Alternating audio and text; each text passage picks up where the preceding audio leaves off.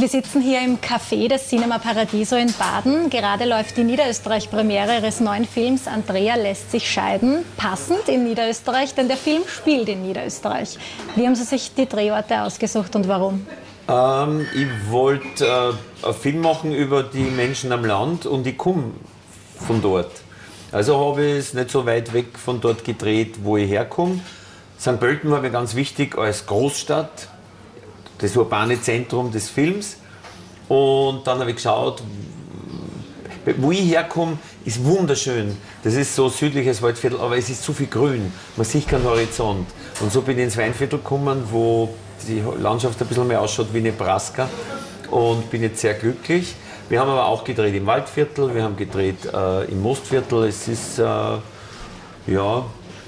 Ein Film, der einerseits ganz, ganz stark in Niederösterreich spielt und gleichzeitig aber eine Geschichte, die ja fast überall passieren könnte, wo Landleben ist.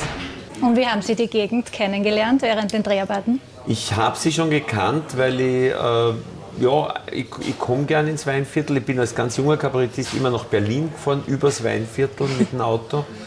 ähm, Es ist eine Gegend, die einen speziellen Reiz hat, weil sie eben so ein bisschen nach Nebraska ausschaut. Das äh, merkt man auch im Film. Ja. Der Film, äh, ein Film, den man im Weinviertel dreht, schaut immer ein bisschen wie ein Western aus. Sie sind selber am Land aufgewachsen, in Oberösterreich geboren, in Niederösterreich dann aufgewachsen. Haben diese Erinnerungen ans Landleben da reingespielt beim Drehbuchschreiben? Ja, sicher. Also ähm, beim Drehbuchschreiben denkt man natürlich an die eigene Zeit, die man verbracht hat, äh, so doch die ersten zwanzig Lebensjahre. Und man denkt aber auch an viele Besuche, die man gemacht hat inzwischen. Jetzt war ich immer eingeladen zu äh, runden Geburtstagen von Volksschulkollegen. Und da kann man dann auch ein paar Sätze verwenden, die im Drehbuch vorkommen. In der Presseaussendung zum neuen Film steht, ähm, er sei ein Plädoyer gegen jede Landlebenssehnsucht. Nein, das glaube ich nicht. Das ist, ich soll das nicht soll es das sein? Nein, überhaupt nicht. Ähm, das ist eine Interpretation schon wieder. In Wirklichkeit ist es so, dass es ein liebevoller Blick ist, mhm. aber in gewisser Weise auch ein schonungsloser gleichzeitig. Das heißt, dass man... Eigentlich sollte man drinnen sitzen, also viele Leute vom Land, die drinnen sitzen, die lachen, aber sie lachen halt mit dem Gedanken, ja, so ist es oft. So ist es halt oft bei uns. Ja. In Ihrem Regiedebüt Wilde Maus äh, ging es ums Stadtleben Wien, äh, jetzt äh, Niederösterreich, Land. Ähm, wo fühlen Sie sich mehr zu Hause? Ich bin halt seit meinem neunzehnten Lebensjahr in Wien geblieben und äh, da ist man dann schon sehr... verhaftet. Also ich fahre immer gern zu meinen Brüdern auf dem Bauernhof nach Nöchling und bin dann ein paar Tage dort. Aber nach die paar Tagen fahre ich dann ganz gern wieder in die Stadt.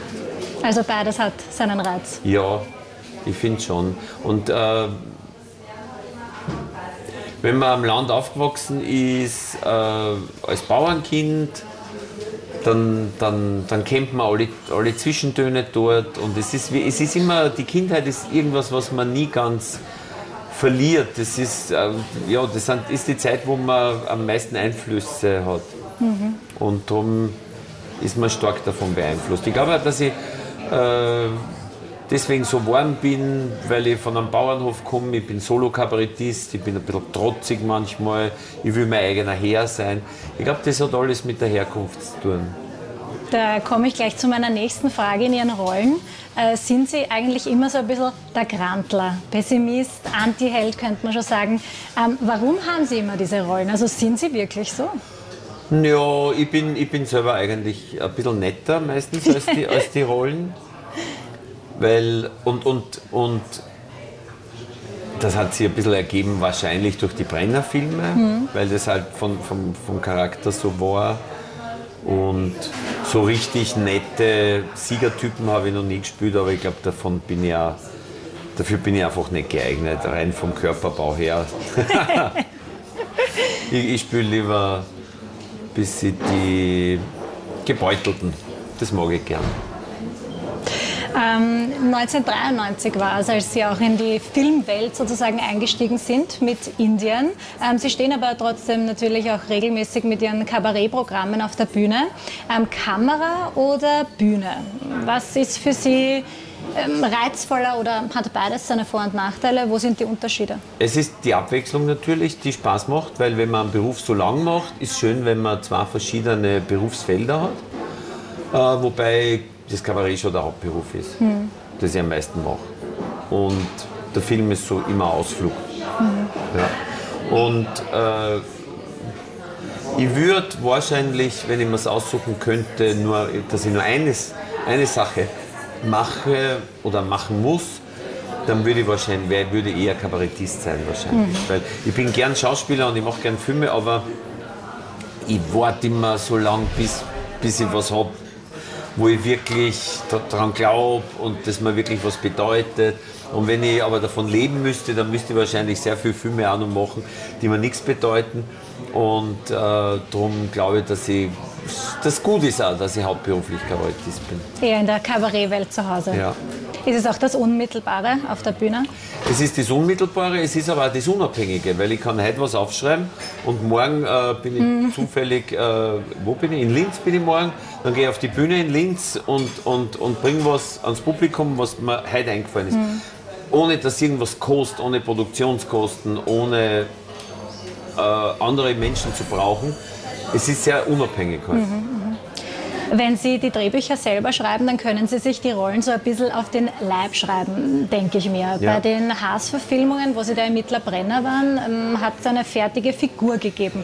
Nicht wirklich, weil, weil äh, ich bin dazugestoßen, weil der, der Wolf Haas und der Wolfgang Murnberger haben ein Drehbuch geschrieben und wollten mich für einen Brenner haben und ich habe das Drehbuch gelesen und habe gesagt, äh, ich spiele es gern, aber ich möchte am Drehbuch mitarbeiten mhm. und haben gesagt, was willst du verändern? Habe ich gesagt, sehr viel, aber das Allerwichtigste, der Brenner darf nicht so viel reden.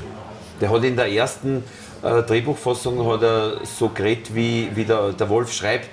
Okay. Der war so ein geschwätziger Brenner. Und ich habe gesagt, das ist für den Ton des Buches gut, aber für die Figur, die muss viel lakonischer, viel ruhiger sein. Das heißt, wir haben den Brenner ein bisschen äh, miteinander dann noch einmal erfunden, so wie er dann im, im, im Film ist.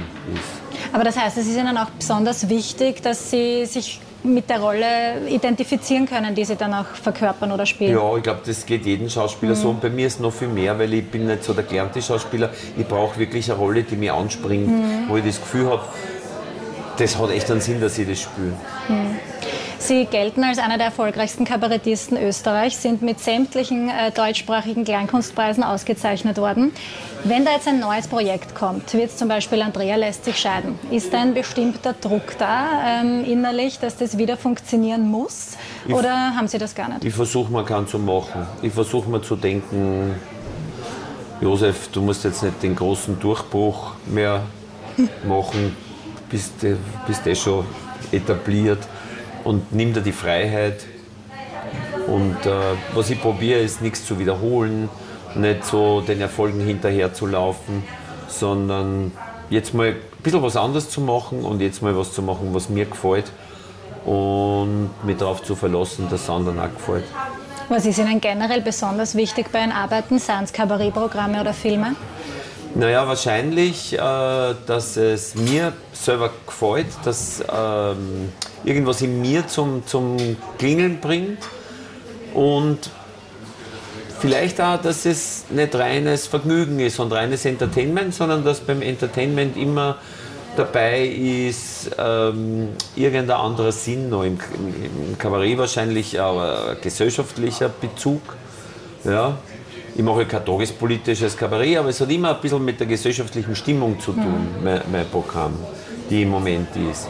Und bei den Filmen auch, dass das so ein bisschen ein gesellschaftspolitischer Bezug ist, in der Form, nicht, nicht dass Politiker vorkommen oder irgendwie, sondern einfach, dass man erzählt, eine Gegend, so, so, so wie jetzt in dem Film, so eine, eine Gegend, die am Eisernen Vorhang ist, wo nicht so viel Geld da war, die vielleicht ein bisschen abgehängt worden sind, wo die Leute auspendeln, wo vielleicht die Wirtshäuser gerade äh, sterben, dass das auch ein bisschen mitspielt, mhm. immer die, die, die Zeit und die Gesellschaft. Mhm. So.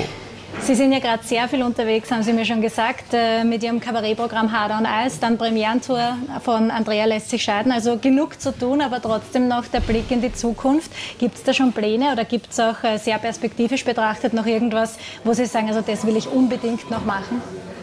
Das mit ich will unbedingt noch was machen, habe ich mir von Anfang an abgewöhnt, weil ich mir gedacht habe, ähm, ich bin nicht der Typ, der ein Ziel anvisiert und dann darauf zugeht. Ich bin eher der Typ, der schaut, was daherkommt und ergreift Gelegenheiten. Und äh, ich, ich, eigentlich, eigentlich entstehen die Sachen nie so, dass ich irgendein Ziel habe, sondern dass ich sitze mit einem Schreibbuch und spintisiere und schau, was mir einfällt. Und irgendwann bin ich dann anbissen von einer Idee, ich bin fasziniert von was und das schreibe ich dann. Und äh, das mache ich jetzt mal genauso.